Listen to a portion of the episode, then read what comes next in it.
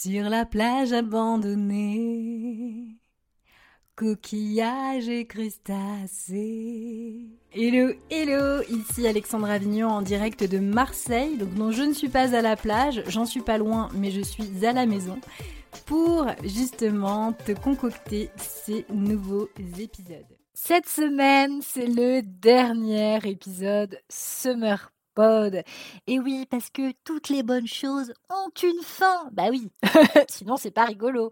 Donc oui, c'est le dernier épisode. Après, nous reprenons, euh, si je puis dire, euh, le cours euh, de notre, enfin de nos pérégrination habituelle, à savoir parler euh, de tout ce qui est en lien avec l'acné adulte et l'anxiété, même si, comme tu as pu le constater, bah, on n'a pas pu s'empêcher de faire des ponts en fait avec certaines euh, personnes euh, invitées sur le podcast durant cet été. C'était super enrichissant, tant pour moi et j'espère que ça l'a été pour toi également. Cette semaine, on termine en beauté avec un homme. Oui, c'est un homme. Il n'y a pas eu beaucoup d'hommes sur le podcast, mais je suis très très heureuse d'accueillir Fabien. Euh, qui a plein de choses à nous partager sur euh, un autre outil qui est pas simple non plus à comprendre. Il va nous en parler. C'est un épisode super intéressant, super riche.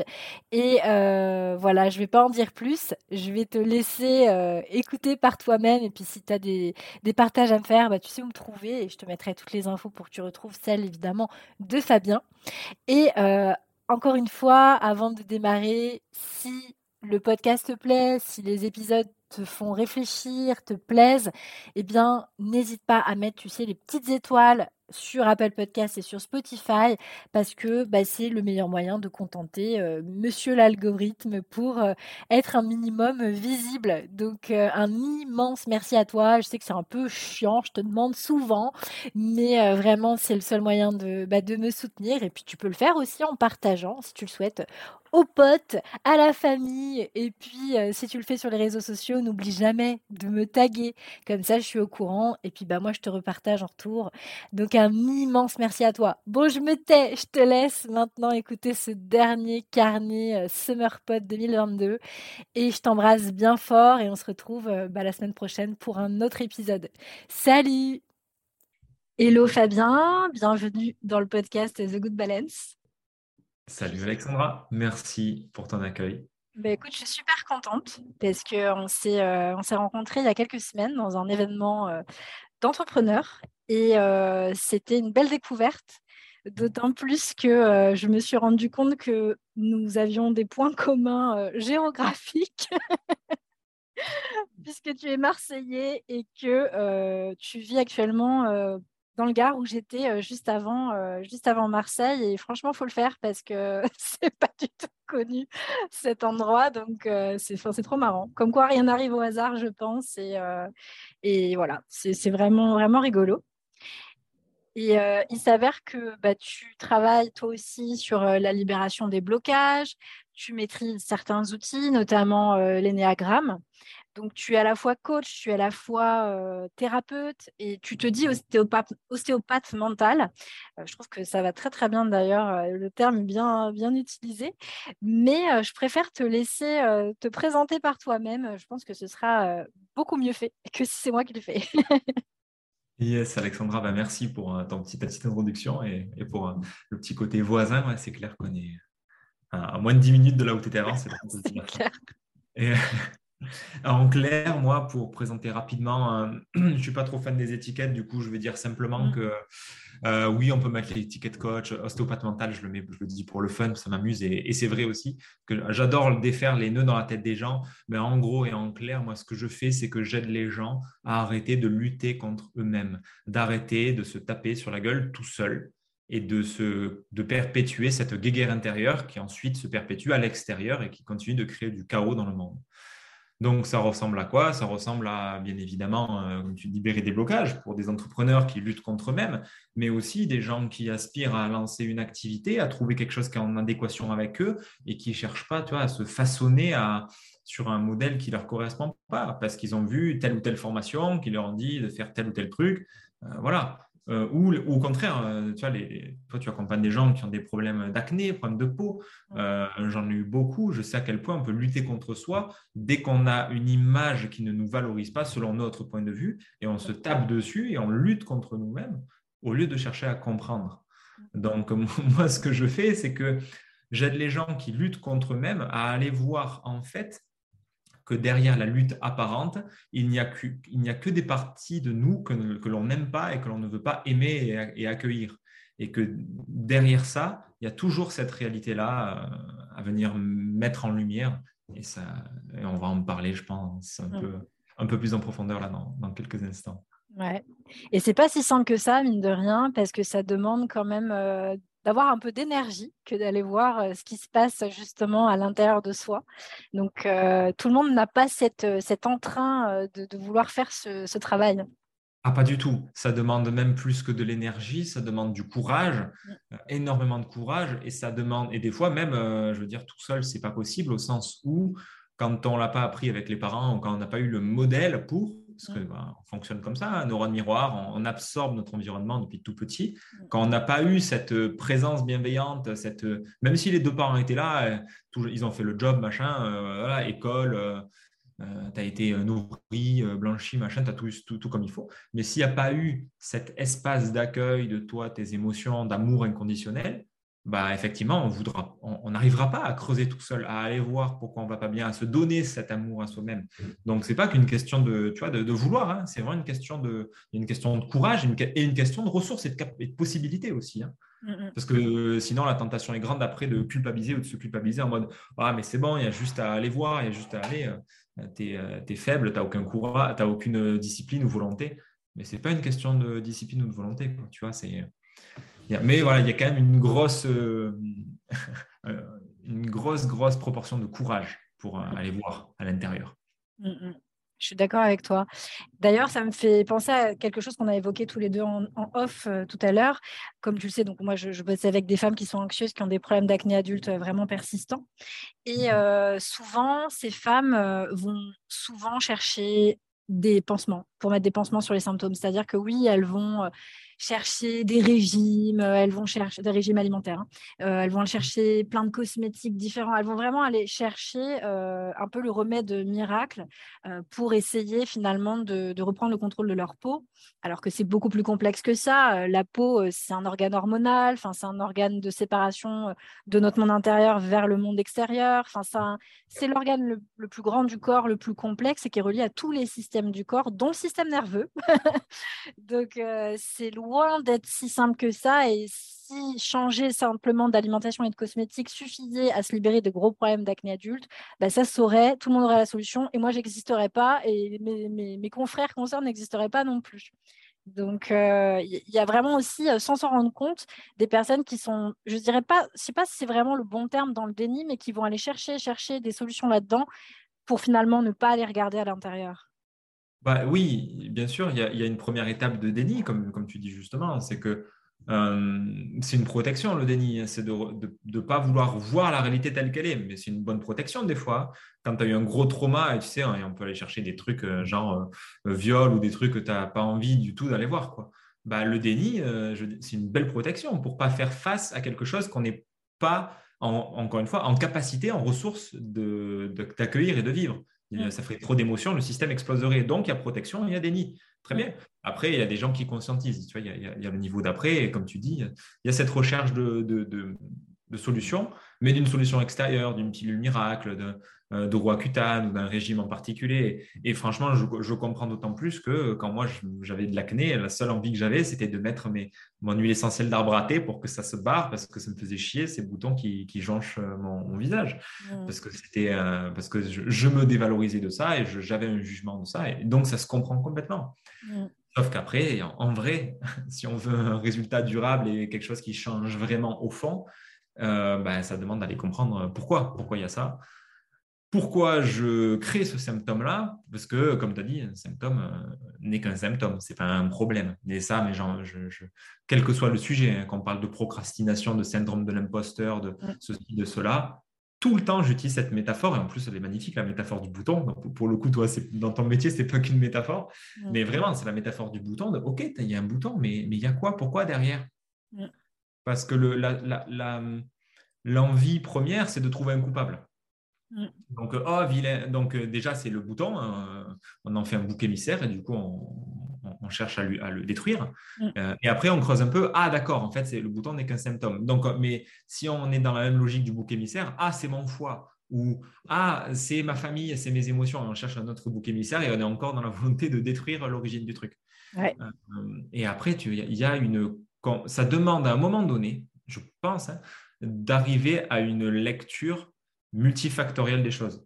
Ouais.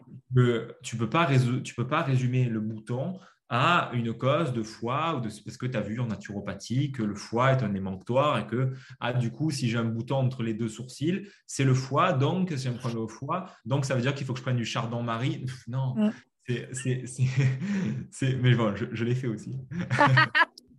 c'est une lecture unidimensionnelle de, de l'humain et, et l'humain, franchement, de, de, toi à moi, Alexandra, quand, quand tu te coupes le doigt ou quand tu te brûles, est-ce que tu as à faire quoi que ce soit pour que ça cicatrise ou que euh, ça se résout ça, ça hein. le corps a cette capacité à se bah, cicatriser par lui-même. Mm, mm. Exactement, ben, moi aussi. Et, du, et quand on jeûne, c'est pareil. Et du coup, ben, avec, les, avec le psychisme, c'est la même chose. C'est-à-dire que quand on veut quand on veut résoudre à tout prix quelque chose avec une approche interventionniste, et je ne dis pas qu'il ne faut pas le faire, hein. je ne suis pas dans le il faut, il ne faut pas, c'est juste que c'est se borner à juste à croire qu'il euh, y a euh, un, interrupteur qui est sur off et il faut appuyer sur on, genre on serait une machine qu'on peut, peut programmer comme ça simplement avec quelques lignes de code ou en appuyant sur un bouton. Mais non, c'est l'être humain, c'est extrêmement à la fois, à la, simple, parce que on est régi par des trucs, par des mécanismes et des lois tellement simples et basiques que des fois c'est drôle, voire pathétique, et en même temps une machine fascinante et d'une complexité avec des milliards et des milliards de cellules, et c'est un truc de fou, parce que tu as une interaction permanente entre tes organes, tes émotions, ce que tu vis, ce que tu manges, la pollution, la ville, le machin, ton métier, ton truc, que tu as, euh, as juste un résultat, une équation multifactorielle complexe et qu'un symptôme aussi anodin que ça paraît qu'étant un bouton, ben en fait, ça, ça paraît tout de suite plus compliqué. Mm, mm. Exactement, ouais.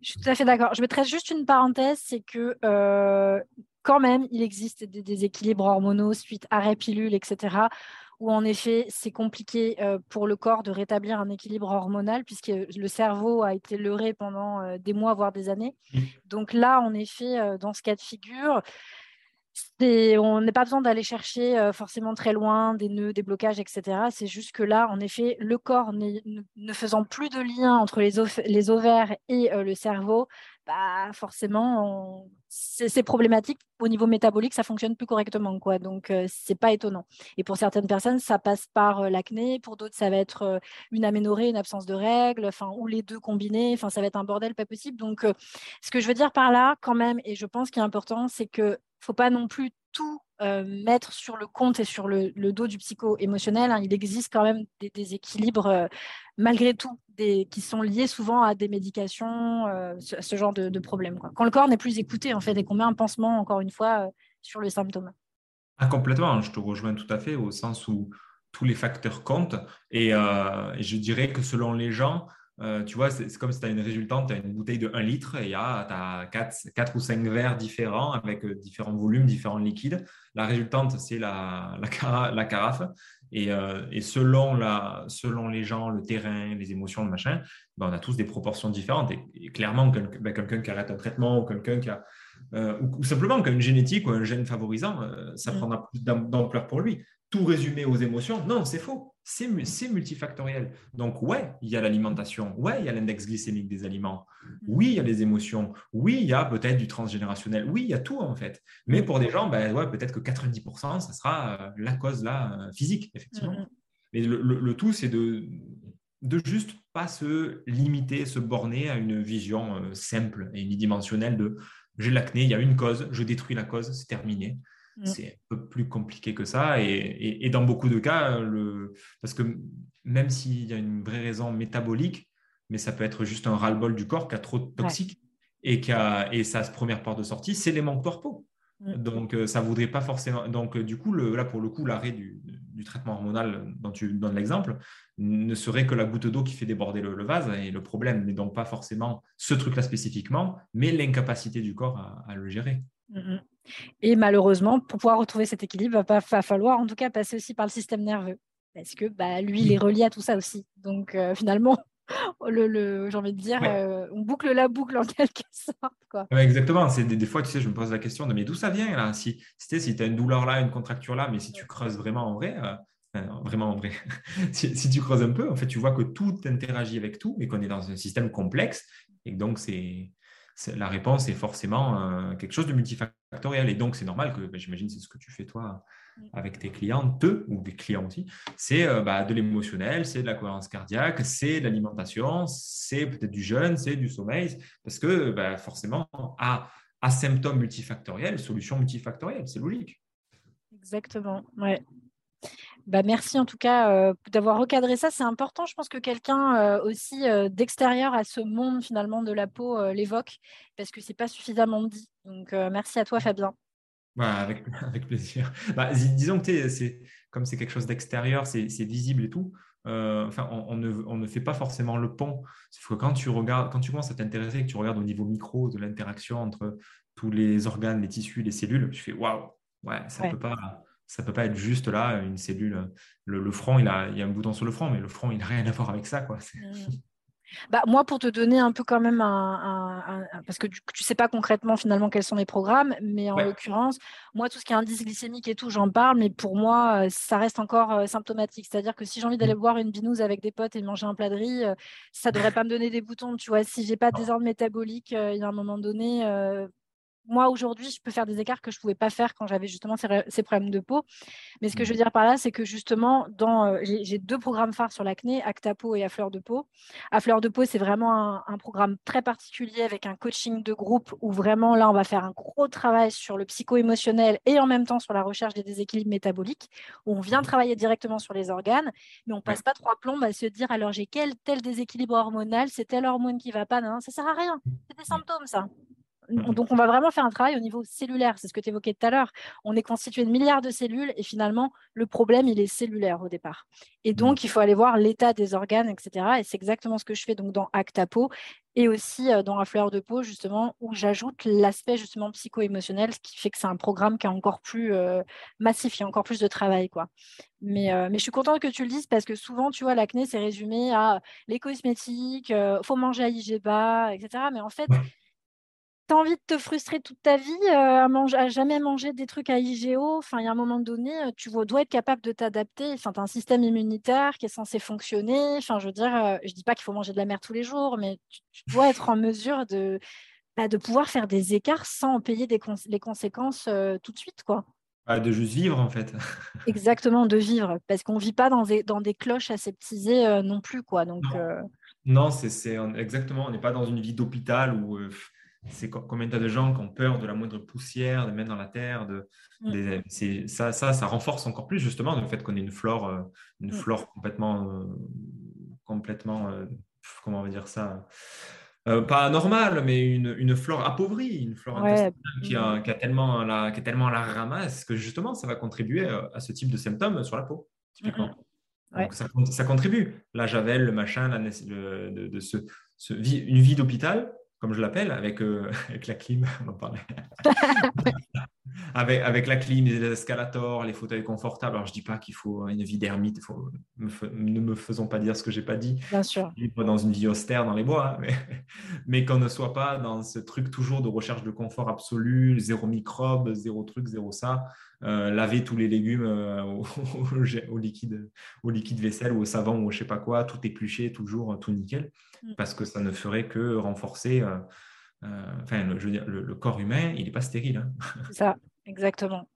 Ça, c'est important de, le dire aussi. C'est qu'on a vraiment, en tout cas, moi, je le vois beaucoup dans le milieu de la, de la peau, c'est qu'on a toujours cette tendance à vouloir rendre tout stérile, tout nettoyer, plus de pesticides, plus rien. Enfin, il y a un moment donné, ce n'est pas possible. C'est pas possible. Pourquoi on tombe tous souvent malade Enfin, je dis tous, euh, je suis là pour le coup, je fais la Marseillaise, mais pourquoi on tombe souvent malade quand on va en Asie, etc. Enfin, on le voit bien. Nous, on vit dans des mondes complètement aseptisés. On se retrouve dans ces cultures-là où ils sont beaucoup moins aseptisés au niveau euh, du nettoyage des légumes, etc. Alors là, je prends un extrême, mais pourquoi nous, occidentaux, on tombe plus facilement malade Mais tout simplement parce que justement, on vit dans un monde aseptisé et c'est pas du tout bon pour nous, quoi. mmh. on contribue à faire en sorte qu'on ne renforce pas notre flore intestinale et toutes les autres flores, d'ailleurs, flore cutanée, et flore vaginale et j'en passe, puisqu'elles travaillent toutes euh, ensemble. Ah oui. Ben ouais, on voit, on voit ça comme quelque chose à purifier, tu vois, avec ce mythe un peu qu'on est que le corps est sale et tout, on purifie, on purifie, on se met des lotions, des crèmes, des trucs, et mm. puis on se savonne comme pas possible, et du coup on défonce euh, naturellement ce que la nature elle fait pour, euh, pour qu'on n'ait pas besoin de faire ça, et on, on casse l'équilibre qui est naturellement présent. Et puis ça vient aussi, je pense, de euh, la manière dont a été détournées les philosophies, type la philosophie du yoga, par exemple. Moi, je vois en Occident, euh, je ne l'ai pas du tout perçu et vu de la même manière quand je vivais en Inde. Ah euh, on est vraiment dans cette... De ce que je vois, en tout cas ici, c'est qu'on est vraiment dans cette volonté de faire des nettoyages permanents, de purifier, purifier, purifier le corps. Et en fait, ce n'est pas la volonté du yoga, puisque la philosophie du yoga, c'est de retirer des couches c'est pas des couches de soie, tu vois, c'est pas des couches, je faire plein de nettoyage, être archi propre et vivre dans un ah. monde aseptisé, quoi. Ah, bien sûr, le, yoga, je l'ai pas tant étudié que d'autres courants, mais le yoga, l'idée, c'est quand même l'éveil derrière. Exactement. Et, l'éveil, c'est quoi? C'est le dépouillement de l'ego, c'est le dépouillement de toutes les étiquettes, de tout ce que tu crois être et que tu n'es pas, qu'on n'est pas. Tu, c'est tout le monde. Euh, et, en Occident, le yoga, c'est juste une pratique qui a été récupérée, mais c'est comme, mm. c'est comme la respiration Wim Hof, c'est comme euh, euh, Wim Hof à la base, c'est du yoga Tumo. C'est, tu, on a récupéré des pratiques qu'on a dépouillées de leur substance originelle pour en faire quelque chose de productiviste, avec un objectif à atteindre et donc quelque chose à rajouter. Donc, effectivement, moi, ça me fait marrer. Tu vois, en entreprise ou je sais pas où, tu auras les écoles de yoga, ils font ce qu'ils veulent, très bien. Si ça apporte des gens de la détente, tant mieux mais euh, qu'on ne soit pas dupe sur euh, la, déformation du truc, c'est que c'est devenu du yoga pour être zen, du yoga pour avoir un meilleur sommeil, du yoga pour X, Y, Z. Mais du coup, euh, le yoga, à la base, il n'y a, pas de finalité, il n'y a, pas un utilitarisme. Mm. Le yoga est considéré comme une fin en soi. Le yoga pour pratiquer le yoga. Et en le pratiquant, alors je me dépouille et je m'éveille à, ce que je suis. Mais en Occident, on a encore ce paradigme, et il n'est pas, il est pas mal en soi, hein, il, fait partie aussi de, la réalité, mais il ne faut pas en être dupe. Que, euh, que, que, le, que, le, que le yoga euh, ou toute autre pratique, méditation, enfin, tout a, tout a été un peu perverti dans le sens d'être plus ceci ou moins cela. Ouais, énormément, énormément ce paradigme-là dans lequel j'ai beaucoup baigné, donc je connais bien. quoi. Mmh, moi, c'est pareil. Pour le coup, je donnais des cours de. Enfin, j'enseignais à des profs en école de yoga, justement, la philosophie du yoga. Et généralement, ça leur mettait quand même des petites baffes parce que finalement, euh, pour avoir lu les textes sanscrits et les avoir étudiés, euh, je peux te dire qu'on est loin de ce qu'on de ce qu'on en fait aujourd'hui en Occident. Quoi. Oh, très, je très loin. je reviens pas. voilà, de, de, de, toujours. Hein. C'est de, toujours, tu as ce truc de, philosophie exotique, ancestrale ou juste exotique tout court. Hein, c'est l'autre mm. bout du monde, donc c'est bien, mais on, l'importe ici, on l'adapte à notre société. Mais mm. du coup, c'est plus du tout le truc originel, en fait. c'est adapté à la société occidentale. Et, bon, la, société en est là, donc bah, très bien. Que veux-tu?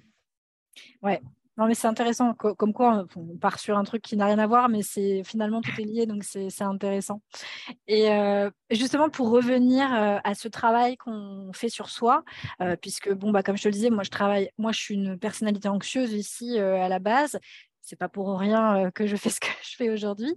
Et je travaille du coup avec des femmes très anxieuses, avec une grosse difficulté de gestion des émotions. Alors j'aime pas trop le terme gestion parce que ça fait très robot, mais je vois pas comment utiliser autrement le, terme pour l'instant. et il y a des outils en tout cas pour commencer à, à faire ce travail. Et j'ai beaucoup entendu parler de l'énéagramme que mhm. je ne connais absolument pas. Et je me suis dit que c'était euh, la bonne personne pour venir justement euh, en parler, expliquer un peu ce que c'était. Et euh, vraiment cette optique aussi de ne pas rester en surface, en effet, comme tu disais, de se cantonner à parler des différents profils, parce que c'est des choses qu'on peut lire et voir partout, en fait. Oui.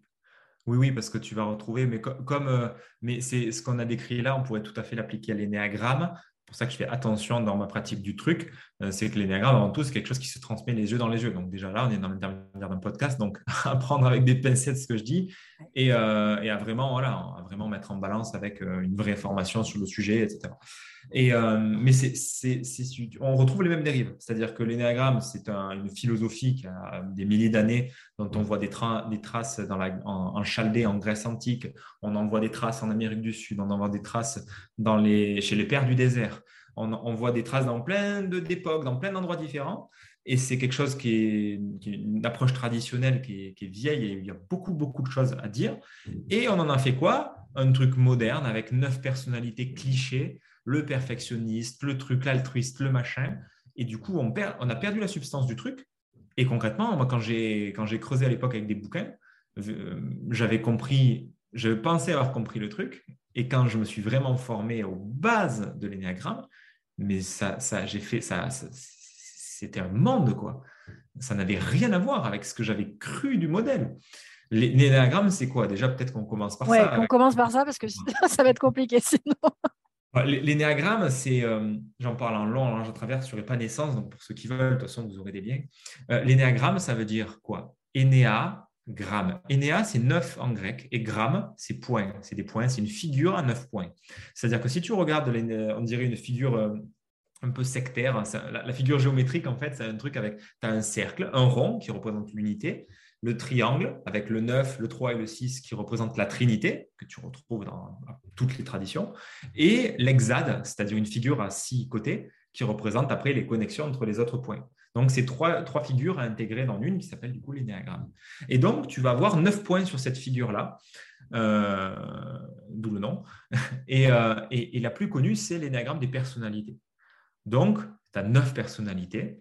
Et là, bah, qu'on pourrait détailler, mais même avant de parler de ça, j'ai envie de dire de comprendre en fait d'où ça vient les neuf personnalités. Et, par rapport à d'ailleurs notre sujet d'aujourd'hui, même je trouve ça beaucoup plus intéressant de commencer par ça.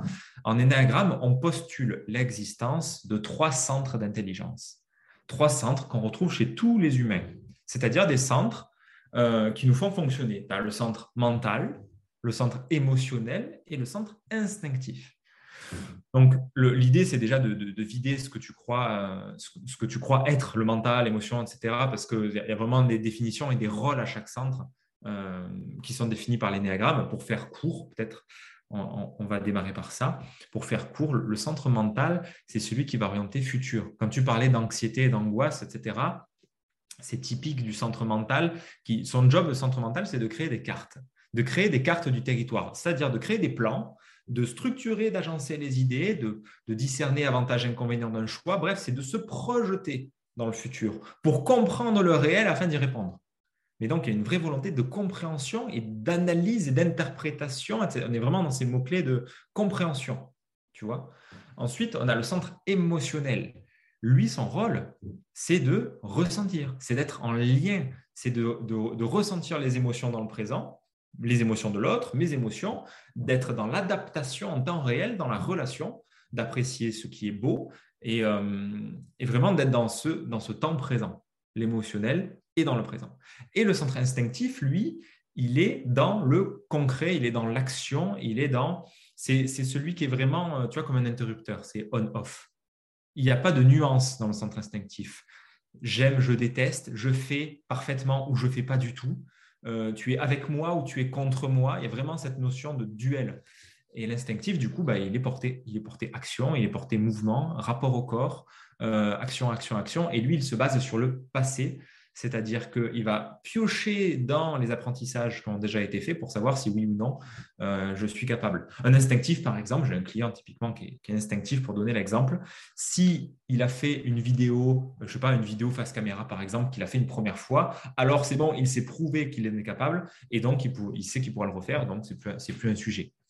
Là où l'émotionnel, quelqu'un qui aurait un centre émotionnel en premier, il aurait pu faire 1000 vidéos, mais comme moi typiquement, je suis centre émotionnel en premier, j'ai pu faire des centaines et centaines de vidéos, et puis ça, pourrait m'arriver de reprendre une caméra et de dire ouais non mais là aujourd'hui je sais pas, j'arrive pas, c'est dur. Est-ce que je suis vraiment, est-ce que c'est vraiment pertinent ce que je dis Le centre émotionnel qui va, qui peut être dans le doute sur lui-même, etc. Là où l'instinctif c'est je sais le, faire, j'ai déjà fait, c'est bon quoi.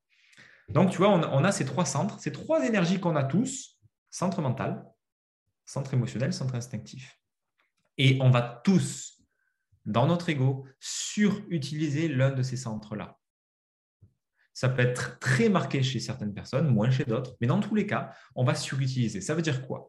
Ça ne veut pas dire qu'on va bien l'utiliser. Ça ne veut pas dire que c'est qualitatif. Ce n'est pas parce que je suis un centre mental que je suis le prochain Darwin ou le prochain Einstein. C'est pas parce que je suis un émotionnel que je suis un super thérapeute et que je suis fait pour diffuser l'amour autour de moi. C'est pas parce que je suis un centre instinctif que je suis une machine à agir dans le bon sens et que je vais réaliser tous mes projets. Pas du tout. C'est une question de quantité, de quantité et de fréquence d'utilisation. C'est-à-dire qu'un centre mental va percevoir le réel euh, en, premier, va, chercher à comprendre la réalité avant d'agir ou de ressentir, que le centre émotionnel va chercher d'abord à ressentir avant autre chose, et l'instinctif va d'abord chercher l'action avant autre chose. Et ça se fait automatiquement, si tu veux. Ça n'est pas conscientisé, c'est quelque chose qui a lieu malgré nous tout le temps. H24. Enfin, sauf quand on dort, mais, euh, sinon, c'est une réalité, si tu veux, euh, de l'instant. Et c'est pour ça qu'une des, expériences intéressantes à faire pour étudier l'énéagramme, c'est de juste, en conscience de cette base, de toutes les bases des trois centres, d'observer les centres en mouvement chez soi. Comment ça bouge Tiens, ah, là, et quand le centre mental s'agite, et quand le centre émotionnel est en mouvement, etc., etc., de voir lesquels, euh, quand est-ce qu'ils sont en mouvement, en fait, comment ça se passe. Donc, il y, en a, et ça, c'est le premier point, les trois centres. Et la notion avec laquelle euh, je vais rebondir, c'est la hiérarchie des centres. C'est-à-dire que chacun de ces centres, Alexandra, tu peux l'utiliser. Tu peux, il y a un centre que tu vas surutiliser, ce qu'on a dit, ce qu'on appelle le centre préféré. C'est-à-dire que la personnalité, le psychisme de l'individu s'identifie à ce centre-là. Je crois que je suis ça et que je suis que ça. Donc, je vais délaisser les autres parties de moi. Donc, il y a un centre préféré qui est surutilisé tout le temps. Il y a le centre de soutien qui est au service de ce centre préféré, comme un valet qui est tributaire du roi et qui va être moins utilisé, mais qui va être au service de lui, tyrannisé. Après, on pourra donner des exemples si tu veux. Et ensuite, on a le centre réprimé, qui est le bon dernier, que lui, on ne veut pas l'utiliser. Ça ne veut pas dire qu'on ne sait pas l'utiliser. Ça ne veut pas dire qu'on n'a pas accès à ça, parce qu'on est un être humain, on a accès à ces trois dimensions-là. Mais dans l'ego, on ne veut pas utiliser ce centre réprimé. On l'étiquette négativement. Par exemple, quelqu'un qui réprime l'émotionnel va, se dire, mais les émotions, ça ne sert à rien. Mais il faut agir. Euh, soit c'est, mais tu comprends rien. C'est pourtant c'est A plus B. C'est comme ça que ça marche. Le centre mental, qui lui, pour lui, c'est logique. Et le centre instinctif, pour lui, mais on s'en fout de ressentir. Ce qui est important, c'est l'action. Agis quoi. Euh, donc ça, ça pourrait être un symptôme de centre émotionnel réprimé, tu vois. Euh, le centre instinctif réprimé, ce sont des gens qui ont plus de mal à se mettre en mouvement, en action, qui ont plus de mal à connecter à leur corps, à leurs sensations. C'est mon cas, par exemple. C'est-à-dire, il y, a de l'inertie le matin, y a, ça, ça, demande de l'effort, ça demande, on parlait du courage tout à l'heure, ça demande du courage, ça demande de l'énergie consciente pour faire appel à ce centre réprimé, parce que l'ego ne veut pas l'utiliser. Et ça, et ça peut bouger, ça, justement, au cours de la vie, ou, ou ça ne bouge pas du tout? Alors, oui et non. Euh, dans l'ego, ça ne bouge pas. C'est-à-dire que l'énéatype, il est défini, donc quand on parle des neuf types de personnalité, on a chacun des centres, on a ces trois centres-là, mental, émotionnel, instinctif, et chaque centre pourrait être utilisé vers l'intérieur, vers l'extérieur ou vers les deux. par exemple, le centre émotionnel intérieur, c'est je suis connecté à mes émotions, je suis mes émotions, je les sens, je sens bien ce qui se passe et tout en moi, je suis présent à mes, à mes émotions, ça fluctue, machin. Le centre émotionnel tourné vers l'extérieur, bah là, je suis présent à toi, Alexandra, je vois ton nom verbal parce que moi, moi j'ai accès à la caméra, moi j'ai de la chance. du, coup, je suis, je, coup, je suis conscient de ton nom, verbal, de peut-être comment tu te sens, de, de m'adapter, de peut-être ralentir, de peut-être, tiens, si je vois que tu t'ennuies, je m'arrête et je, te laisse la, reprendre la main. Tu vois, c'est centre émotionnel extérieur. Et après, il y a les deux directions, euh, centre émotionnel mixte, ce qui fait qu'on va retrouver neuf types parce que trois centres trois directions d'utilisation égale 9. 3 fois 3, 9. 9 types. Et c'est du coup beaucoup plus complexe. donc on je ne sais pas si on va rentrer dans le détail aujourd'hui. Si tu as des questions, tu me diras. Mais déjà, on a déjà un panorama de base où on, comprend que quelqu'un qui s'identifie à son centre émotionnel tourné vers l'intérieur n'aura pas la même vision du monde et pas les mêmes problématiques, ni le même rapport à son corps, à sa peau, que quelqu'un qui a un centre instinctif tourné vers l'extérieur et qui s'identifie au contrôle qu'il a sur les autres. Ça, c'est vraiment neuf façons de voir et de percevoir le monde qui sont très différentes et complémentaires. Évidemment, il n'y en a pas une mieux que, mieux autre, c'est juste neuf façons de percevoir le réel. Mais voilà, c'est, euh, ça, ça, reste des perceptions. Euh, c'est, la base, si tu veux. Donc, déjà, je peux te poser ça là comme ça. Ah, mais bah, du coup, ça me faisait réfléchir, du coup, parce que en même temps, je me disais, mais moi, c'est quel centre, du coup? Mais c'est pas simple, parce que du coup, après, je me disais, non, mais en fait, euh, ce que moi, je crois, c'est peut-être pas bon, en fait, parce que forcément, comme tu l'as dit, avec les centres réprimés, etc., l'ego, c'est difficile, en fait, soi-même, d'avoir un regard juste et neutre sur soi-même. C'est pas forcément simple. Oui, et je me rends compte que je n'ai pas répondu à ta question, du coup. Est-ce que ça peut changer au cours de la vie? Donc, ah oui, bah, oui. en, effet, il est ça dépend des personnalités. Il y a des gens qui, arrivent à se voir lucidement et tu en as, dont je fais partie, qui sont des profils qui sont extrêmement forts pour se bullshiter eux-mêmes.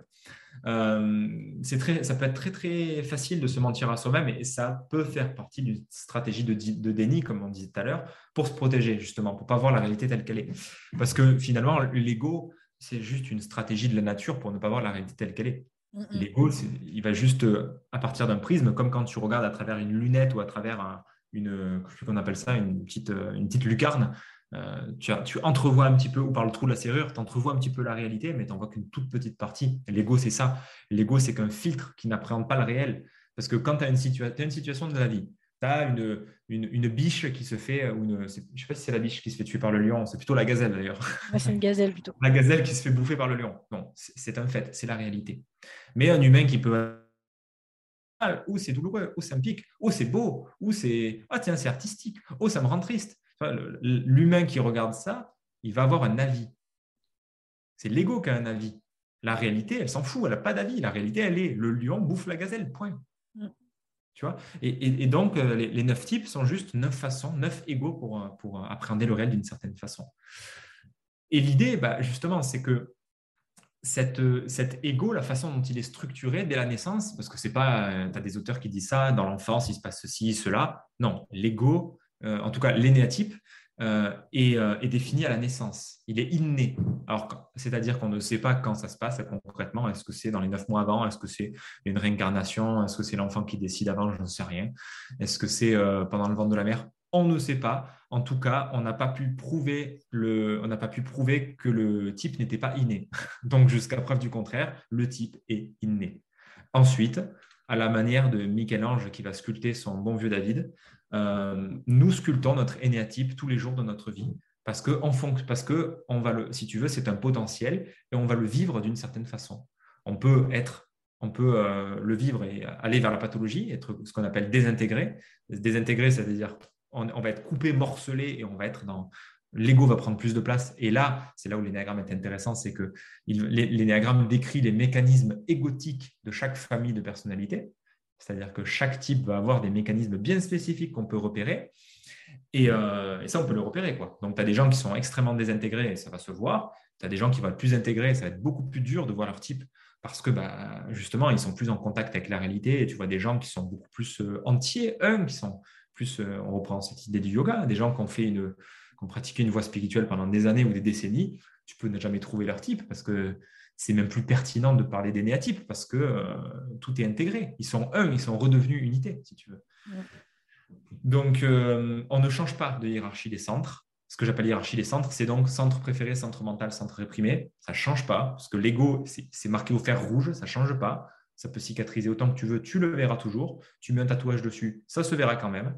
Mais ça peut se transcender. C'est-à-dire que quand on prend du recul sur l'ego, qu'on va faire un travail sur soi, d'observation de soi, ou de la thérapie, ou des trucs comme ça, ou de l'accompagnement avec, euh, avec Alexandra, ou avec moi, ou qui que ce soit, eh bien, l'ego, on va prendre du recul sur cet ego, on va voir ses mécanismes, on va voir qu'il y a autre chose que le personnage qu'on joue tous les jours. Et c'est ainsi que euh, la hiérarchie des centres, elle va lâcher prise peu à peu. Si tu veux, l'ego, lui, il veut toujours utiliser plus le centre préféré. Tout le temps, tout le temps, tout le temps. Il pense que ça va solutionner tous les problèmes de l'existence. Sauf que ce faisant, il va générer des problèmes. Parce qu'en gros, c'est un, tabouret instable. Et un tabouret que tu mets sur un pied ou deux pieds, ça fait quoi? Ça se casse la gueule. L'ego, ça fait toujours ça. Quand on revient en contact avec son essence, L'essence en énéagramme, c'est l'individu qui est en contact avec ces trois centres. Il est capable d'utiliser ces trois centres selon le contexte, selon ce qui est adapté. Parce que tu as, des gens, ils vont, euh, ils vont vivre un deuil, ils vont vivre une, difficulté dans leur vie. Euh, il y a un moment où il y aura une phase émotionnelle. Il y a une grande tristesse ou de la colère, il y a une émotion qui vient. Mais si toi, tu, réprimes l'émotionnel et que tu veux le, vivre avec euh, le mental, parce que tu as un centre mental préféré, tu vas chercher à comprendre. Mais pourquoi? Mais pourquoi? Mais qu'est-ce qui se passe? Et tu cherches à retourner le truc dans tous les sens. Mais mm. pas possible, elle était jeune pourtant, et nanana. Euh, ou alors à passer par l'instinctif, à passer par l'action. Bon, alors qu'est-ce que je peux faire pour dépasser, pour aller plus vite, pour dépasser ce, deuil-là? Je suis dans le cliché là, hein, mais euh, alors que au bout d'un moment, il y a juste une émotion à vivre, une émotion de torpeur, de tristesse, de, d'impuissance totale et de, plonger dans l'émotion. Mais ça, c'est une fonction du centre émotionnel. Tu sais, c'est, comme le gamin là, qui a ses jouets, qui a les ronds, les triangles et les carrés. Et quand tu cherches à faire entrer le rond dans le carré, ça rentre pas. c'est comme quand tu cherches à vivre une émotion. Mm. Et voilà, moi, c'est le terme que j'utilise quand effectivement on parle beaucoup de contrôler ses émotions. Euh, pour moi, il est, ça ne se contrôle pas une émotion. Ah il faut juste la comprendre et savoir qu'est-ce qu'elle vient dire de nous à l'instant T, à notre difficulté à nous adapter ou pas. Ou, euh, voilà, hein. la, comprendre peut l'aider, peut aider et c'est même pas nécessaire. L'émotion demande juste à être vécue. On l'a dit, l'émotion, c'est du temps présent, c'est maintenant. Donc l'émotion, c'est maintenant, je la, je la, vis, je la traverse, c'est tout, comme une vague. Mm. Euh, c'est tout. Si je me fais défoncer par la vague, c'est parce que j'ai lutté pendant des années ou des, ou des minutes ou des, des journées entières contre l'émotion et un jour, elle me terrasse, mais c'est encore la vision combat, tu vois. L'émotion n'est pas notre ennemi, elle est juste là pour vécu. C'est tout. Et il ne se passe rien. Ça prend quelques secondes, dizaines de secondes. Tu vois un enfant, et qu'est-ce qu'il fait? Bah, Il vit la joie. Puis après, il tombe, il se fait mal au genou, et il pleure. Et puis, euh, mm. j'ai mal. Hein. Et puis après, bah, deux minutes après, c'est terminé. Il rejoue, il a avec son, il mange un chocolat et c'est terminé. Il si on lui a dit non, non, faut pas pleurer, t'es fort, t'es fort, là, mhm. ça l'aide pas pour plus tard. Exactement. Bah, après, tu as, les, tu as les drivers qui se rajoutent, les drivers en analyse transactionnelle, les soient forts, les soient parfaits. Évidemment, ça, ça se rajoute. Et, va, et, d'ailleurs, chaque énéatype va avoir des prédispositions pour les drivers de l'énéagramme. Tu en as qui vont être plus tentés vers le, vers le qui vont aller euh, vers le soi parfait, d'autres vers le soi fort, d'autres des bons combos entre les deux, etc. Donc, donc, en clair, non, on ne change pas de hiérarchie des centres, mais par contre, au bout d'un moment, euh, ça, c'est transcendé. Tu as accès à ces trois dynamiques-là et tu es un tabouret qui est stable. Sauf que, bon, c'est la, limite de la métaphore, c'est qu'un tabouret, c'est mort, c'est un objet, ça ne bouge pas. Euh, l'être humain, il est vivant, ça change tout le temps. Mais, mais tu as l'idée de ce trépied qu'on retrouve encore à la Trinité. Les, trois pieds, les, les trois centres, tu as accès aux trois centres et du coup, tu n'es plus tributaire et prisonnier d'un seul. Parce que quand tu es en centre émotionnel tout le temps, bah, tu n'en peux plus, tu es en drama permanent, tu crois que tu un peu plus, c'est pas possible. Quand tu es en centre instinctif tout le temps, bah, tu es toujours dans l'action, dans l'action, tu, tu, te, tu te fuis, tu t'épuises, donc ça ne marche pas non plus. Et quand tu es toujours dans le centre mental, tu cherches à tout comprendre, comprendre, et t'en perds même le fait de vivre la vie, d'être émerveillé. Tu cherches à comprendre et à voir, OK, mais quelle est la composition chimique de cet arbre, l'ADN, pourquoi? Et du coup, tu peux même perdre la, beauté de la vie et tu perds la réalité. Donc, toute, toute, vision unidimensionnelle, on en aurait encore là, hein, mais croire qu'on peut tout appréhender du monde avec un des centres, bah, c'est une quête vaine. Hein. Mm, mm. Et c'est une des leçons de l'énagramme, je trouve. Oui, ouais, c'est intéressant. Ça, ça force, euh, comme moi je le vois en, en thérapie psychocorporelle, ça, ça force vraiment à, à développer sa capacité d'adaptation, en fait, à prendre du recul sur soi, ses modes de fonctionnement cognitif, émotionnel, et, et juste à mieux s'adapter et euh, à prendre du recul et pour être euh, plus serein avec soi-même et du coup plus serein aussi avec euh, les autres. Oui, oui, ça va demander de l'adaptabilité, exactement. Mmh. Et pour certaines personnes qui sont justement trop adaptables parce que trop dans le centre émotionnel, ça va au contraire demander de la, pas de la rigidité, mais de l'ancrage et de revenir justement dans l'instinctif qui s'est tranché, qui dit non, qui dit oui, mais qui choisit. Parce que mhm. les, trois dimensions sont utiles en fait, sont, sont pas, plus qu'utiles, sont nécessaires. Mais alors du coup, comment on va faire pour se connecter un peu plus à certains centres émotionnels? Euh, Qu'est-ce qu'on va faire? Est-ce que c'est que de l'observation de soi? Comment, comment on va faire pour se connecter à ces centres qu'on va celui qu'on va réprimer ou, justement essayer de mettre un peu de apaiser celui qu'on qu'on utilise en permanence. Comment on va faire pour arriver à équilibrer un petit peu euh, tout ça? À trouver euh, the good balance le bon équilibre euh, bah, pourquoi je te dis ça? Parce que je te donne deux exemples vraiment concrets. C'est que dans, le cadre des, femmes avec lesquelles je travaille, souvent il y a deux, grands types de personnalités qui se dessinent. Il y a euh, le centre émotionnel où vraiment euh, ça va être la, la, femme qui va tout prendre à cœur et qui va se laisser submerger par les émotions et qui va ne pas les comprendre et ouais, être complètement submergée par ça. Et à mmh. l'inverse, on va voir l'opposé total, c'est-à-dire celle qui va être euh, vivre ce qu'on appelle l'alexithymie en psycho, à savoir ne plus du tout être liée à, ses sensations, à ses émotions, et ne, même pas être capable de poser un mot sur ce qu'elle vit en fait. Et c'est comme si qu'elle, euh, ouais, elle ressent plus d'émotions alors qu'elles sont là, elles sont juste euh, mmh. étouffées, contrôlées. Absolument. C'est là où l'énagramme est d'une préciosité, c'est de comprendre. L'énagramme, en fait, ça étudie les motivations des individus et jamais les comportements.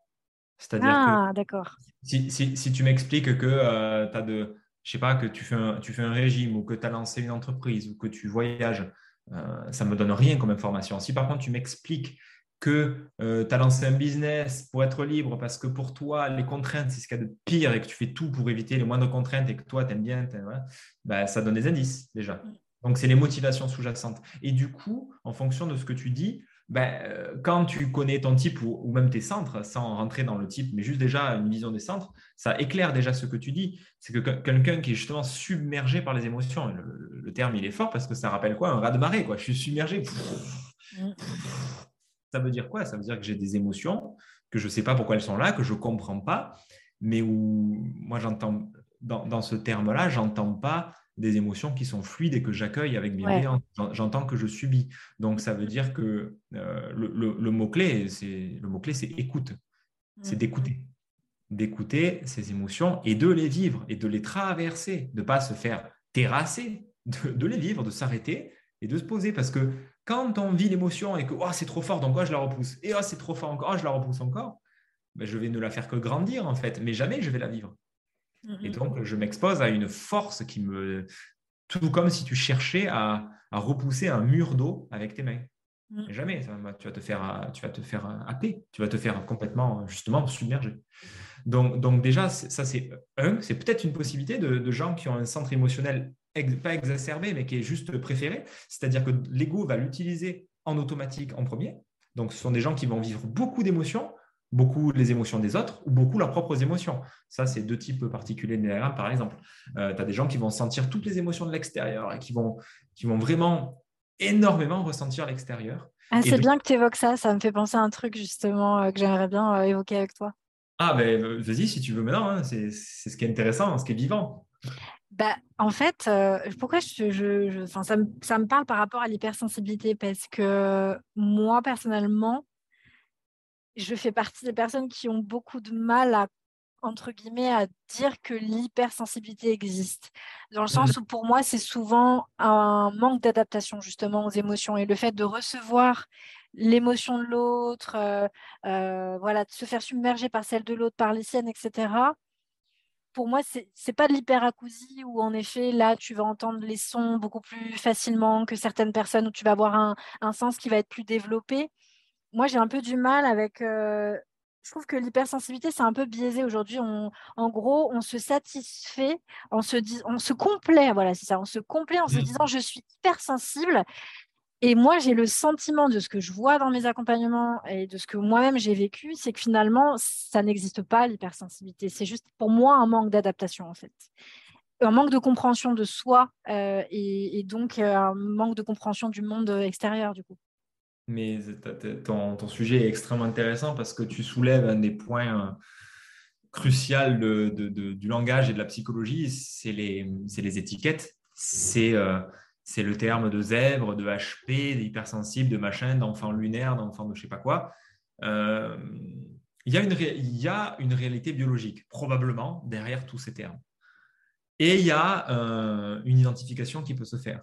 Et le truc, c'est que quand je m'identifie à une étiquette, l'étiquette, par définition, c'est quoi? J'extrais un morceau de la réalité, par exemple un arbre ou un zèbre ou un lion, on me reprend le lion et la gazelle tout à l'heure, je, vois le lion, je, mets le mot lion, mais ça y est, c'est figé. Je, l'ai figé, et après, moi, je m'identifie à un truc figé, un truc mort. Donc, je m'identifie à un concept, mental de toute pièce, hypersensibilité. Mais ce qui compte, c'est quoi? C'est la, réalité subjective du vécu du truc. Sauf que hypersensible, ça sous-entend quoi? Ça sous-entend qu'il y a une sensibilité normale de base. Et il y a des gens qui sont hypersensibles ou il y a des gens qui sont hyposensibles. Mais c'est quoi la norme? Qui décide de la norme? En fonction de quels critères on décide que tu es hyper ou hyposensible Non, il y, a, des gens qui, par contre, auront un centre émotionnel très développé, des gens qui auront un, centre émotionnel réprimé, et donc tu as des gens qui vont plus ou moins sentir. Qui... Moi, euh, moi quand je suis, allé à Paris il n'y a pas longtemps, mais quand on s'est rencontrés, euh, quand je suis dans la ville, que j'entends les bruits, les machins, tu pourrais dire que je suis hypersensible parce que je déteste tous ces stimuli et ça me, ça me fait saturer mon système parce que j'ai mon centre émotionnel ouvert. Bienvenue au club. voilà, mais hyper sensible. Non, enfin, c'est, c'est, ça pourrait encore tomber dans la dérive pathologisante d'un fonctionnement naturel normal. Mais c'est comme si tu dis, comme si tu disais, cet arbre, il est hyper grand parce qu'il y a une taille normale d'arbre, ben, c'est 20, mètres. Si tu es plus, tu es hyper grand. Si tu es en dessous, tu es hypo grand. Ma métaphore de merde permet juste de comprendre. Dès qu'on met une norme dans l'être humain, et tu vas retrouver ça avec la glycémie, avec... et après, tu as, des, des entités avec des humains qui s'amusent à dire ce qui est bon ou ce qui n'est pas bon. Et du coup, c'est comme ça que tu vois la glycémie varier. Genre, avant, euh, avant c'était entre telle et telle norme. Et bizarrement, cette norme, elle diminue. Ce qui fait que tu as de plus en plus de gens à qui on peut prescrire des médocs. Pareil avec la tension. Et du coup, il y, a une norme. Et si tu appartiens à cette norme-là, c'est bon. Si tu es en dehors des normes, ben, en fait, tu es hyper ou hypo, il y a un problème. Mais non, il y a des fonctionnements il y a des fonctionnements divers et variés. Euh, pareil, je ne suis pas en train de dire que la glycémie et machin, ça ne sert à rien. Tu as peut-être des gens, vraiment des gens qui sont en hyperglycémie et et que là, pour le coup, ils risquent vraiment le coma ou je ne sais quoi, et où ça peut être intéressant. Mais le fait d'avoir une norme exacte, euh, limitée entre deux pôles euh, qu'on a décidé de, de, de, toute pièce. Mais qui c'est qui définit le, la juste dose de sensibilité? Comme on le dit, est-ce qu'il y a un ministère de la sensibilité qui a décrété que voilà, bah, euh, si as, voilà, c'est le quota de sensibilité normal, c'est ça? Non, c'est là où tu as raison. Enfin, je suis d'accord avec toi. C'est que euh, c'est qu'il y a, il y a juste des émotions, il y a juste des stimuli. Et ouais, il y a des gens qui ont un, seuil de déclenchement plus bas. Ouais, moi, c'est sûr que quand je vais être en ville et que j'entends euh, des klaxons, des machins, des trucs, très vite, ça va me saouler, ça va me, me, créer de l'inconfort mais c'est tout. Enfin, voilà, c'est la réalité. Je ne suis pas obligé d'avoir un avis ou de m'étiqueter hypersensible ou je ne sais quoi. Je peux juste constater ce fonctionnement. Après, que ça me rende triste ou que je, voilà, je peux même avoir envie de me sentir différent. Mais, oh, mais moi, je fonctionne différemment des autres. Et du coup, euh, voilà, pourquoi pas? Mais que je ne sois pas dupe du truc de je suis hypersensible ou je suis HP, ça, ça peut vouloir dire ah, j'ai envie d'être différent, j'ai envie de ne pas être comme le moule, j'ai envie d'être un mouton noir, d'être en dehors de la matrice et compagnie. C'est autre chose. C'est autre chose. Mais, mais par contre, il est clair qu'il y a une réalité que tu expérimentes, que j'expérimente. Oui, il y a une forme de sensibilité à des stimuli. OK. Mm. Et, et c'est quoi le problème tu vois? Ouais, ouais. bah merci de, de l'avoir euh, confirmé. Parce que c'est vrai qu'on l'entend beaucoup, ces, ces formes d'étiquettes euh, d'être de, de, dans la norme ou pas dans la norme. Ouais, c'est vraiment euh, cette manière, en effet, de se complaire ou d'essayer d'appartenir à un groupe aussi. Il y a, ça enfin, il y a, de ça aussi parce qu'on est des, des, êtres interdépendants et qu'on a tous besoin de d'avoir cette appartenance en fait à un groupe de personnes qui nous ressemblent, avec qui on partage des valeurs communes. Et euh, il y a de ça aussi certainement dans cet étiquetage. Absolument, et c'est là où, je, je, suis profondément convaincu qu'il ne faut pas euh, cracher dans, l'eau de la soupe, dans l'eau de la soupe avec mes mains dans l'eau du bain. c'est que, euh, que l'étiquetage, il a du sens aussi. C'est que quand je vis une réalité et que tous les jours je souffre et je souffre et je ne comprends pas, mais pourquoi je vais si mal? Quand je découvre le terme hypersensible et que je lis un livre sur les HP, ah, mais c'est pour ça Il y a quelqu'un qui met des mots sur ce que je vis, donc, je peux sortir de mon émotionnel et avec mon intellect comprendre. Ah, waouh Du coup, ça peut m'aider mais l'étiquette n'est jamais qu'une béquille, puisqu'on l'a dit, c'est un concept, et un concept, c'est mort, c'est figé. C'est juste une béquille qui peut être utile à un moment donné. Et très bien. Là, encore une fois, qu'on ne soit pas dupe. Aujourd'hui, voilà, j'ai besoin de cette étiquette. Je suis hypersensible. Voilà, c'est OK pour moi de croire que je suis ça. Très bien. Après, il y aura un moment où il est temps de lâcher la béquille, tout comme tu enlèves les petits trous quand tu fais du vélo et que tu es petit, et tu finis par faire du vélo sur deux roues. Donc, l'étiquetage peut faire partie du processus mm. de deuil euh, et du processus de voilà, quand tu découvres que tu es chelou, que tu fonctionnes, euh, que tu as un fonctionnement un peu particulier peut-être, eh ben, ça peut être intéressant de passer par là mm. pour après le transcender et pas se limiter à ça parce que sinon, après, tu appartiens à un groupe de 20 000 personnes sur Facebook, de gens qui sont tous différents. Mais attends, mais si on est 20 000, alors euh, c'est bizarre, parce que du coup, on est tous pareils, non? Voilà, il ne faut pas, marcher sur la tête non plus. Et, et, et, à un moment donné, être OK avec le fait d'être tout seul à poil dans sa réalité. Mm. De prendre, comment dire, le, le euh, c'est même pas une question de responsabilité, mais de, de, regarder en fait en vrai, en vrai qu'on est tout seul dans notre bulle, dans notre monde et qu'en fait, ça nous fait super peur et qu'on a envie d'être en groupe. C'est OK hein, de vouloir justement être en relation parce que ça nous fait super peur d'être tout seul dans notre réalité. Mais voilà, pareil, qu'on n'en soit pas dupe. C'est toujours pareil, c'est est-ce que je suis, est-ce que je me fais croire que, et du coup, je suis, je suis aveugle à ce, que je, euh, à ce que je fais vraiment ou est-ce que, ouais, parce que je peux, je peux tout à fait me raconter des trucs, mais être lucide sur le fait que je me raconte des trucs, mais ça me fait du bien. Enfin, ça fait du bien sur le moment, mais après, tu te rends compte que le corps parle ou il y a d'autres choses qui fait que ça va toujours pas, en fait. Bien, bien sûr, c'est ça. Donc là, il y, a, toute la partie, tu vois, des gens très très sensibles que tu décris, qui, qui, peuvent être, en tout cas, il y a probablement un centre émotionnel qui est pas loin, peut-être un centre préféré ou un centre de soutien. Ça, ça demande d'être étudié cas par cas, bien sûr. Ne faisons pas de loi universelle. Et après, tu as des, les gens qui sont coupés de leur corps, de leurs sensations, ou voire de leurs émotions. Et là, ça peut signer un centre émotionnel réprimé, typiquement. Ce n'est pas vrai dans tous les cas. Donc, je mets des gros guillemets. loin de moi l'idée de faire des, universalisations. Mais euh, il peut y avoir des gens qui, qui, ont, peu accès à leur corps, à leurs sensations, à leurs émotions. Et là encore, c'est une protection, c'est un moyen de protection. Et ils savent que dans tous les cas, la clé, c'est l'écoute. Mm. Parce qu'il n'y a pas d'équilibre statique, tu sais, où ça c'est l'équilibre, de la vie. Quand on dit euh, la vie, l'équilibre, machin, c'est plus un vélo qu'un tabouret. Le tabouret, il va bien pour la métaphore de la trinité, machin, les trois trucs. Mais un tabouret, c'est plat, ça bouge pas. Un être humain, ça marche. Un être humain, c'est en mouvement perpétuel. Donc, c'est un équilibre dynamique. Et du coup, a des moments, bah, tu auras besoin de mental, des moments, tu as, besoin de centre émotionnel. Et qu'est-ce qui permet de, savoir, euh, de savoir euh, quelle est l'énergie dont il y a besoin, etc. Parce que, évidemment, ce n'est pas, pas à chaque fois en conscience, tu sais, euh, comme si tu faisais ta, comme si étais l'enfant avec ses jouets ronds, carrés ou triangles. Alors là, j'ai un rond, boum, c'est rond. Ah là, un triangle, donc je mets dans le triangle. C'est plus une écoute de tous les instants qui permet ça. C'est la présence d'arrière-plan qui permet de se. De, C'est l'écoute, en fait, de. Quand j'étais, il y a quelques mois, je me suis levé le matin je me mets devant mon ordi comme tous les matins. Au moment, de travailler, tu vois, j'avais mon agenda qui était euh, où j'avais prévu de faire, je sais plus quoi, sûrement d'écrire un article, de, contacter telle personne, de faire un mail ou je sais pas quoi. Et puis je regarde le planning, ce que mon centre mental avait décidé, et, et ça me dit, dans mon instinctif, dans mon corps, ça dit non, franchement, euh, mais j'ai tellement pas envie là, la flemme. Donc je ferme mon ordi, je me reste sur mon fauteuil, puis j'attends chose que je faisais jamais avant. Hein. Moi, j'avais toujours besoin d'être en mouvement, mouvement, mouvement, etc. pour, les raisons qui m'incombent, pour mes motivations à moi, de mon énéatype, toujours être en mouvement pour accomplir des choses et jamais rester dans ce, vide et dans, ce silence. Ben là, je l'ai fait. Je suis resté posé dans l'oreiller. J'ai attendu, pas longtemps. Hein. et puis, il y a un truc, il y a eu un, élan de Waouh, mais j'ai trop envie de faire une vidéo.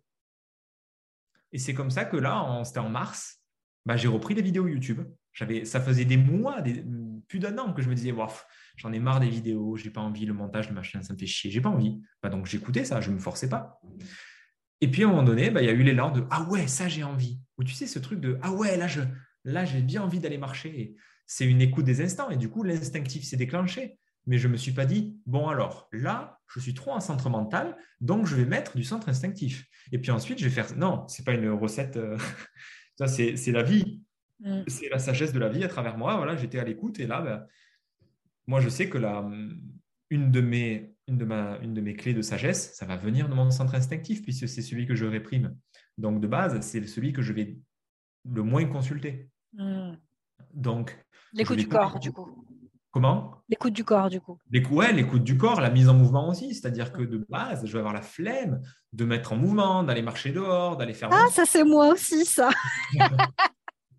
je vais avoir du, je vais, je vais avoir l'inertie le matin au réveil. Ah, c'est moi ça aussi.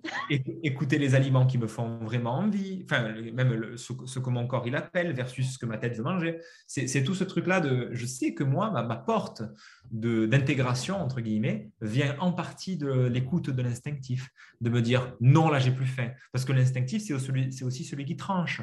Et moi je suis souvent allé dans des projets même si je le sentais pas, comme j'aurais pris l'instinctif, je sentais pas que je sentais pas. Hein? Mm. Donc j'y allais quand même. Et, du coup, je m'en suis pris plein la gueule parce que mon émotionnel voulait plaire et voulait euh, que ça marche et tout. Du coup, je suis allé. Mais mon instinctif, l'instinctif, c'est, on, l'a dit, c'est le bouton on-off. C'est celui qui tranche. C'est celui qui dit oui, celui qui dit non, celui qui s'ancre dans le sol et qui dit ça, c'est mon territoire, oui ou non. Et du coup, bah, je sais que moi, j'ai beaucoup à gagner de ça. Quand je ressens non, je, je dis non, je dis non, j'ai tout à gagner à dire non. Mm. Donc c'est aussi ça, si tu veux. Euh. Et je sais que ma, pente pourrait être de dire oui quand je ressens non. Mm. Ou de ne pas écouter quand j'ai plus faim, ou de rester, euh, j'en sais rien, ou de, ou de, ou de juste pas écouter ce que j'ai vraiment envie, mais d'écouter ce que mon ego dit que je devrais faire. Ouais, et alors du coup, moi, je, je te pose une question que, je, que moi-même j'entendrai euh, dans, dans, dans, mes accompagnements que j'ai déjà entendus. Donc, du coup, quand on n'est pas dans ce centre émotionnel-là, d'être à l'écoute de soi, bah, comment on fait justement pour s'écouter? Alors ça, juste, c'est le centre instinctif, le centre du corps, pour bien différencier. Le centre émotionnel, c'est vraiment l'émotion, ce que je ressens. comment on fait? Ben, c'est déjà Je te donne un exemple extrême. Euh, on va avoir, par exemple, quelqu'un qui va, qui va ne, se faire submerger par ses émotions ou, non, prenons l'inverse, quelqu'un qui ressent plus du tout ses émotions, qui n'arrive pas à, s'écouter, qui va dire oui tout le temps alors qu'elle va avoir envie de dire non. Comment elle va, comment elle va faire du coup pour arriver à revenir à elle-même, à s'écouter? Moi, je, moi, dans ma thérapie, je sais comment faire, mais dans l'énéagramme, comment on, s'y prendrait pour ça? Je ne vais pas te prendre que l'énéagramme, mais aussi mon expérience. Ça va être intéressant de recouper avec toi ton fonctionnement ce que, ce que je dirais déjà avant même de vouloir quoi que ce soit, parce que c'est qui qui veut quelque chose C'est l'ego. Donc, c'est l'ego qui peut-être réprime, prenons l'exemple de quelqu'un qui réprime l'émotionnel et qui du coup ne sait pas ce qu'il ressent comme émotion. Euh, du coup, l'ego se dit Oh, mais quand même, je veux sentir ce que je veux sentir mes émotions. Donc, tu as l'ego qui lutte contre lui-même, il n'y a que l'ego pour lutter contre lui-même. Hein. Et, et, du coup, la première étape serait déjà de conscientiser ce qui se passe et de regarder pourquoi je bénéficie de cette situation. Pourquoi je, pourquoi je cherche ça plutôt que dire non, je veux en sortir? Non, mais pourquoi j'ai désiré ça? Pourquoi ça m'arrange en fait? Mm. Pourquoi ça m'arrange de ne pas ressentir mes émotions? De quoi ça me protège? Mm. On sort ainsi de, de l'idée qu'il y a une lutte à l'intérieur de soi avec une partie de moi qui fait chier, qui qui veut pas, qui, qui, qui me tire vers Vraiment dans la conscientisation positive entre guillemets, c'est d'arrêter de s'auto-flageller et, de se dire que si on le fait, c'est qu'il y a une raison et qu'elle est bénéfique. Ouais, c'est tu vois, c'est même pas de la positivité, hein, c'est vraiment de constater juste la réalité que il y a en fait, c'est l'intention sous-jacente, c'est une partie de moi qui me protège. Si je ne ressens pas, c'est que peut-être que si je ressentais, ça serait tellement fort que mon système ne pourrait pas l'encaisser. Et que donc, pour me protéger, je me coupe. C'est une stratégie classique, toute somme. Donc déjà, c'est de conscientiser le bénéfice caché. C'est de, regarder, euh, voilà, l'enjeu pour moi de ne pas vivre mes émotions. Parce que si je, ne, si je, ne, vis pas mes émotions, que je, bah, en général, c'est des gens qui vont chercher sur Internet. Euh, j'ai fait un article là-dessus où je parle de tout ça. Euh, c'est je veux, je veux, gérer mes émotions, je veux contrôler mes émotions. Je, comment on fait Je veux des outils pour ça. Mais comme on a dit, une émotion, ça ne se contrôle mm. pas, ça ne se vit pas. Mm. Ça ne se, pardon, ça se vit justement. ça ne se gère pas, ça se vit. Mm. Ça se vit avant toute chose. Et voilà, je dis ça, ça peut être super difficile pour quelqu'un qui réprime l'émotionnel. Tout comme moi, tu peux me dire, oui, d'accord, Fabien, euh, euh, mais il suffit de t'écouter. Oui, mais c'est dur. Pendant longtemps, j'ai cherché comment je fais pour m'écouter. Mais comment on fait pour être dans le rien? Comment, comment on fait pour lâcher prise? Comment on fait pour s'écouter? Ça, ça ressemble à quoi? Parce que moi, j'étais tout le temps, je ne savais pas comment on faisait. Parce qu'il n'y a pas de comment. Le comment est dans le paradigme du faire, alors que la clé pour s'écouter est dans le paradigme de l'être. Et dans l'être, il n'y a pas de comment. Il y a juste le fait de s'arrêter et d'écouter. D'écouter ce qui se passe dans les sensations, d'écouter ce qui se passe dans les émotions, d'écouter les pensées, de commencer à tourner le regard vers l'intérieur pour voir ce qui se passe. Avec la... Mais tu vois, pas en mode, euh, Pas en mode l'agent Smith qui est en train de te faire un interrogatoire en mode alors, qu'est-ce qui se mm. passe à l'intérieur? Ouais, c'est ça. Mais, plus en mode une curiosité enfantine de hmm, mais qu'est-ce qui se passe là, Alain? Ah tiens, je suis curieux de savoir ce qui va se passer et ce qui va sortir. Parce que si c'est dans un mode agent Smith comme ça, dans une presque une, un interrogatoire où j'attends quelque chose, il faut absolument qu'il y ait quelque chose qui se présente, mm. je ne suis pas dans l'écoute. Je suis encore dans l'attente de, avec un objectif, avec une injonction, avec un projet sur moi. Mais quand j'ai un projet sur moi, je ne peux pas être à l'écoute. J'ai eu une grosse pépite là quand j'ai un ami qui m'a partagé, un peu des, préceptes de base de la CNV peut, que chacun peut utiliser à tout instant c'est qu'à chaque instant, que ce soit vis-à-vis de l'autre, hein, dans une relation, par exemple avec toi, Alexandra, ou avec qui que ce soit, dans, une relation avec quelqu'un d'autre ou avec moi-même, mon intention, elle est soit le résultat, soit la relation. C'est l'un ou l'autre. Soit je suis en relation avec moi et du coup j'écoute, je suis là en lien avec moi, etc. Soit j'ai une intention de résultat, mais alors que je ne me fasse pas croire que je suis en intention de relation, si tu veux. Et donc, c'est intéressant juste sans se dire euh, c'est bien d'avoir une intention de relation et c'est mal d'avoir une intention de résultat, pas du tout. Mais juste de l'observer et de conscientiser ce qui se passe. Ah tiens, là je suis en intention de résultat. Tiens, ça veut dire que j'ai un projet sur moi. Mais qu'est-ce que je veux? Mais alors attends, comment ça se fait que je veuille à tout prix que mes émotions elles sortent? Pourquoi je veux à tout prix que mes problèmes de peau s'en aillent mais pourquoi je tiens tant à ce que je veuille changer mon... Pourquoi je veux contrôler autant mon alimentation et mon image Mais qu'est-ce que je tire de... Et c'est là, et c'est là que l'énéagramme entre en jeu. L'énéagramme, c'est le pourquoi qui explique ce qu'on fait. Et donc, on va comprendre pourquoi on fait ce qu'on fait, pourquoi on, est mu par ce mouvement-là dans la vie. Mm. Et du coup, ça, ça donne un portrait robot à notre ego. Et du coup, ça peut vraiment aider si c'est fait dans cette optique-là, dans cette intention-là, ça peut vraiment aider à mettre de l'amour et de l'écoute et de la bienveillance. Et pas de la flagellation et pas du, truc où je cherche à me, conditionner à être ceci ou à être cela. Ok, je réprime l'émotionnel. Ok, je vois que mes émotions, c'est dur. D'accord. Eh ben, ben, qu'est-ce que ça me fait sentir ça? Et peut-être que le fait de ne pas me sentir mes émotions, ça me fait me sentir triste. Mm. Ou peut-être que tout seul, j'arrive pas, et ben voilà, je suis, je suis impuissant. Mais qu'est-ce que ça me fait sentir d'être impuissant? Ben, je sais pas, je ressens rien. Ben, ok, mais tu as le droit de rien sentir. Enfin, il n'y a pas une injonction à ressentir non plus, tu vois. Mm. Et si vraiment j'arrive pas, je suis impuissant, comment je fais? Ben, Je peux prendre un, thérapeute, je peux faire appel à Alex, je peux faire appel à Fabien. C'est, je ne suis pas obligé de tout résoudre tout seul. Si je suis impuissant, je suis impuissant. À un moment donné, euh, comme tu l'as dit, on est des êtres de relation. C'est aussi pour parce qu'on on est fait pour s'entraîner et que tout seul dans la dans la cambrousse, ben, on se fait bouffer quoi. Enfin, on survit pas longtemps. Hein. Mm. Donc, euh, il y, a une vraie humilité à avoir par rapport à ça et que c'est OK d'être impuissant et de ne pas savoir quelle émotion je ressens pendant tellement d'années. Et je ne dis pas que je suis encore à l'aise avec ça. Hein. J'ai beau surutiliser mon centre émotionnel. Pour autant, ce n'est pas facile pour moi du tout, les émotions. J'ai blacklisté la, tristesse pendant bien 25 ans de ma vie.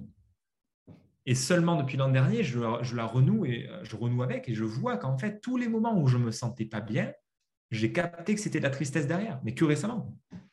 Hmm. Et du coup, bah, c'est juste d'avoir une posture d'humilité avec ça. Et au début, je voulais. Hein. Mais Fabien, il faut que tu sois. Allez, mais fais-la monter, cette tristesse, bordel. Tu sais qu'il y en a beaucoup. Allez, allez, allez, allez. On, écoute, allez, il faut être triste. Et ça devenait un objectif encore, tu vois. limite, tu te mettais des films tristes pour arriver à ressentir la tristesse, non? Ouais, en, tout cas, c'était ma soupape. Les, les, les, films tristes, ou certaines, c'était même pas les films tristes, mais certaines répliques, pouf, déclenchaient en moi des, des larmes. Euh, mais, mais la tristesse consciemment, moi, je ne vivais rien de triste dans ma vie. Pour moi, la tristesse n'existait pas. Et c'est quand j'ai commencé à lâcher, aussi, il y a eu de la thérapie qui a aidé. Et surtout, quand j'ai commencé à lâcher les objectifs de ça et à juste écouter, bah, des moments, j'ai vu qu'il y avait des trucs qui me touchaient et pouf, ça faisait monter des larmes. Waouh Mais bien sûr, c'est quand je ne cherchais pas. Parce que quand tu cherches à faire, à faire venir une émotion, bah, l'émotion, on l'a dit, c'est un truc qui ne se contrôle pas. Donc, ça ne peut pas marcher. C'est comme si tu cherchais à faire rentrer le rond dans le carré. Euh, une émotion, c'est relatif au centre émotionnel. Donc ça passe dans le présent et ça passe par l'écoute. Et c'est comme ça qu'on peut avoir vécu un truc dur dans l'enfance ou dans l'adolescence ou n'importe quand et qui est resté bloqué comme ça, comme un blocage, qui est resté coincé parce que l'émotion n'est jamais sortie. Et quand un jour je prends du temps en méditation ou en balade et que justement je suis en contact avec, ce, avec, avec cet espace de vide et de présence, ben là, l'émotion a l'opportunité et l'occasion de sortir, exactement comme des, déchets, des toxiques qui ressortent pendant un jeûne. Mm. Parce que dans ce vide-là, il y a l'occasion de faire sortir ce qui a besoin de sortir, tout simplement. Développer sa capacité de présence, c'est quelque chose que je connais très bien aussi dans la thérapie psychocorporelle. Et, mais, et, si, bah ouais, et si tu regardes, ce n'est que ça.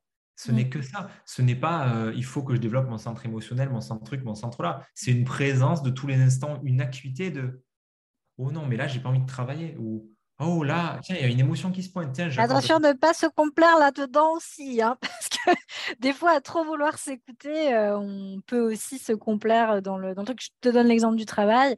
Euh, par exemple, finalement.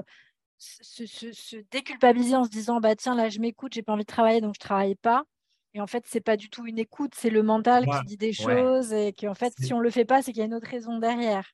Ouais, tout à fait. et du coup, tu fais bien de le souligner parce que c'est pas de l'écoute, c'est une rationalisation et c'est je suis en train de mentir à moi-même sur ce que je ressens et je me raconte que je ressens, mais en fait, j'ai pas envie. Et elle est où la limite? Elle est dans le fait justement d'être bien présent à chaque moment pour, euh, pour arriver à bien comprendre ses modes de fonctionnement. Et, ouais, et comment je me sens, tu vois. Si, euh, si quand je me connecte à mon boulot, à ma famille, à ma relation, et que ça me serre le bide, et que, et que, mais que je me raconte, non, mais non, ça va, ça, ça va aller, c'est juste que là, j'ai mangé un truc ce matin. Non, non, non, arrête de te faire croire que si ça serre les ventres, le ventre avant d'aller au boulot, euh, l'acné, il n'y a peut-être pas à aller chercher plus loin, tu vois. Ouais. Euh, c'est un exemple bateau, mais je suis sûr que tu en as des comme ça. C'est juste que voilà, c'est de faire, de bien, de bien distinguer l'écoute de euh, je me bullshit, je me, je me fais croire que.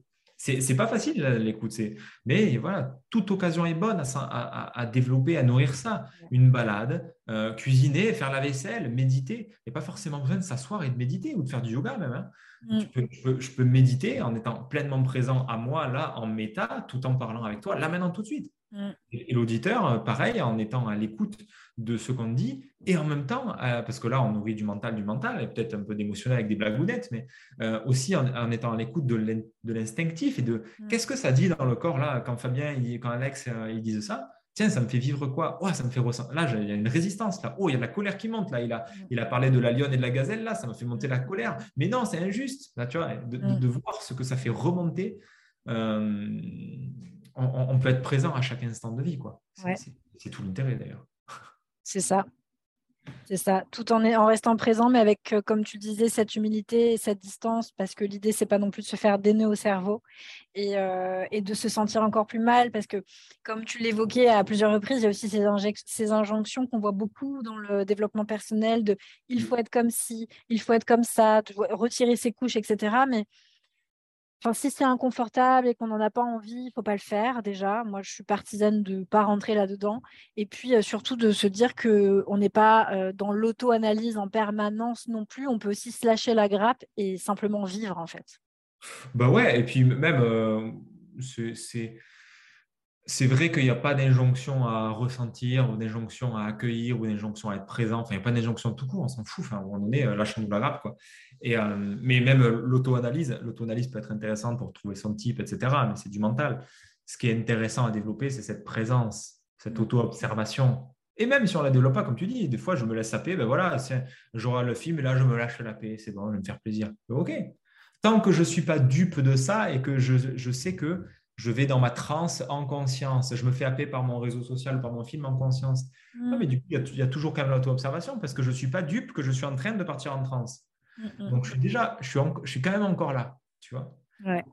pour moi, la, limite, elle est là. C'est de jamais, de, jamais vraiment total. Et même si on part en transe des fois, bah, c'est pas euh, totalement. C'est OK. C'est juste de moi, de, éventuellement, de ne pas être dupe de, comment, de ce qu'on fait et pourquoi on le fait. C'est ça. Toujours le pourquoi. Ouais. Exactement. Et, de, et, de, et, quand même, pour moi, c'est important. En tout cas, ça a été important de garder, euh, ça a été même le plus important, de garder cette posture d'amour, en fait, et d'accueil et de voir que c'est OK. Pas, ça n'a pas été à la hauteur de ce que je voulais. J'ai pas réussi à faire ce que je voulais. Euh, je n'arrive pas à connecter à ma tristesse j'ai des, des, boutons et euh, où j'ai pas le corps que je voudrais, où j'ai pas assez de muscles, où j'ai pas le six-pack, où j'ai pas le cul que je voudrais, ou je sais pas quoi. Mm. Ben, ok, waouh, je vois, je vois à quel point je mets de l'enjeu sur moi, je vois l'objectif que je mets sur moi. Waouh et, ce qui est intéressant, c'est justement d'aller décortiquer le nœud en connectant à mais comment je me sens quand je réalise que je me traite comme une machine à produire ou comme euh, une machine à atteindre des objectifs ou comment je me traite Comment je me sens quand je me dis que je ne devrais pas avoir de boutons, ou que ma peau devrait être nickel, ou que je devrais faire un régime? Comment je me sens? Ça fait quoi à l'intérieur? Il y a sûrement un petit enfant qui n'est pas content. Hein. Parce que c'est drivé par l'injonction et ou euh, de l'objectif et, du produit, et de la productivité. Ouais. Et puis de toute façon, généralement, de ce que je vois et de ce que j'ai vécu euh, personnellement à ce sujet-là par rapport aux boutons, à l'image qu'on renvoie aux autres, à soi-même, etc., souvent on déplace le problème ailleurs. C'est-à-dire que, OK, on arrive à atteindre un objectif, OK, on n'arrive à plus avoir de boutons, mais après on peut déplacer le problème ailleurs. Les cheveux, euh, le corps, euh, bah, comme tu disais, le cul, enfin peu importe quoi. Je veux dire, on va déplacer le, problème ailleurs. Donc, c'est jamais une finalité en soi finalement de bah, de trouver un moyen de, retirer tous ces boutons. Alors évidemment, je ne vais pas te dire de vivre avec tes boutons, parce que s'il est là, le symptôme, c'est qu'il y a quelque chose à dire et, et ça reste inconfortable et c'est une attente narcissique. Et bien sûr qu'il faut travailler dessus. Enfin, il faut, si on en a envie. Mais euh, ce que je veux dire par là, c'est que souvent, euh, et je l'ai vécu moi-même quand j'ai plus d'acné, et je l'ai vu avec certaines personnes que j'ai accompagnées, quand il n'y a plus d'acné, le problème s'est déplacé ailleurs en tout cas quand il y a vraiment un, souci avec l'image qu'on renvoie à soi-même et aux autres, on finit par trouver un complexe ailleurs, déplacer le problème. Ah, c'est que le pourquoi n'a pas été trouvé en réalité. Je te rejoins à, 100% parce que quand on, quand on résout un problème depuis l'ego avec une approche interventionniste, quelle qu'elle soit, que ce soit euh, un régime, de l'hypnose, de l'EFT ou toute approche interventionniste, quelle qu'elle soit, avec l'intention l'intention de résultat sur soi et pas l'intention de relation, on va provoquer un déplacement de symptômes puisque l'être, il a quelque chose à te dire, l'inconscient a quelque chose à nous dire. Donc, ça va se déplacer dans tous les cas. Donc, autant ne pas attendre, parce qu'en général, quand ça se déplace, c'est de plus en plus gros, de plus en plus fat. Mmh. Autant éviter de se terminer avec un cancer ou un truc vraiment costaud. Autant prendre le symptôme maintenant et regarder euh, oui, ça fait mal, oui, c'est pas confortable, oui, tu vas sûrement retomber sur des émotions, des trucs de l'enfance, des trucs pas OK, euh, ou des trucs que tu veux pas voir de toi, euh, mais, autant le faire maintenant. De toute façon, on ne le fera pas. Et puis, si on, et si on veut y couper toute notre vie, franchement, le jeu, on ne vaut pas la chandelle. On va en payer le prix. Quoi. Ouais, c'est ça. Ouais. Ben, merci en tout cas pour, pour tout ça. Je pense que c'est une bonne note de fin on, a fait plus d'une heure. Donc, je crois que c'est une bonne... on a assommé tout le monde là. c'était super riche, c'était super intéressant. Et, euh, et, justement, je mettrai euh, dans la description euh, de l'épisode tes liens pour qu'on puisse te retrouver, pour te voir sur ta chaîne YouTube, ton site, tes articles, etc. Si jamais des personnes s'intéressent à ton travail et souhaitent justement faire ce travail via l'énéagramme, eh bien, je leur recommande plus que tout, c'est super intéressant, mais moi, ça me donne très envie. Euh, et, merci en tout cas euh, mille fois pour ton temps, pour, euh, pour ton savoir que tu nous as partagé là. Et je suis sûre que tu as offert déjà beaucoup de prise de conscience. J'ai hâte qu'on vienne me partager tout ça. bah écoute, avec plaisir Alexandra, j'ai l'impression d'avoir tellement effleuré à peine la surface, mais si ça peut éclairer, donner deux, trois pépites sur les émotions et surtout lâchons-nous la paix, quoi, bah, ça, sera, ça sera vraiment un grand plaisir. Et puis pourquoi pas refaire un épisode plus tard en allant justement euh, plus en profondeur encore. Eh ben, comme tu veux. Avec joie. Merci beaucoup en tout cas Fabien. Merci à toi. À, très bientôt. Salut. Bon, en tout cas, j'espère que cet épisode, voilà, t'a donné des pistes, t'a mis un petit coup de pied au cul, ça t'a motivé, etc. Profite de la saison estivale pour réfléchir à tout ça. N'hésite pas à me, partager euh, voilà, ce que tu as envie de me partager. Hein. Je ne te demande pas forcément de raconter ta vie comme moi je peux la raconter parfois ici. Mais euh, voilà, n'hésite pas. Et encore une fois, je, compte sur toi pour mettre les étoiles chez Apple Podcast ou chez Spotify. Tu sais, c'est les, les 5 petites étoiles. Ça prend quelques secondes et c'est super important pour moi parce que bah, c'est tout simplement un moyen bah, de rendre le podcast visible. Et comme tu sais aujourd'hui ça fonctionne par algorithme. Et les algorithmes ils sont contents si on leur met des petites étoiles. Alors ça prend quelques secondes mais vraiment c'est un coup de pouce énorme pour moi. Donc je te remercie beaucoup beaucoup par avance. Sur ce je te laisse méditer sur tout ça et j'attends de tes nouvelles. Je te souhaite une super belle journée Et je te dis à très bientôt. Salut, salut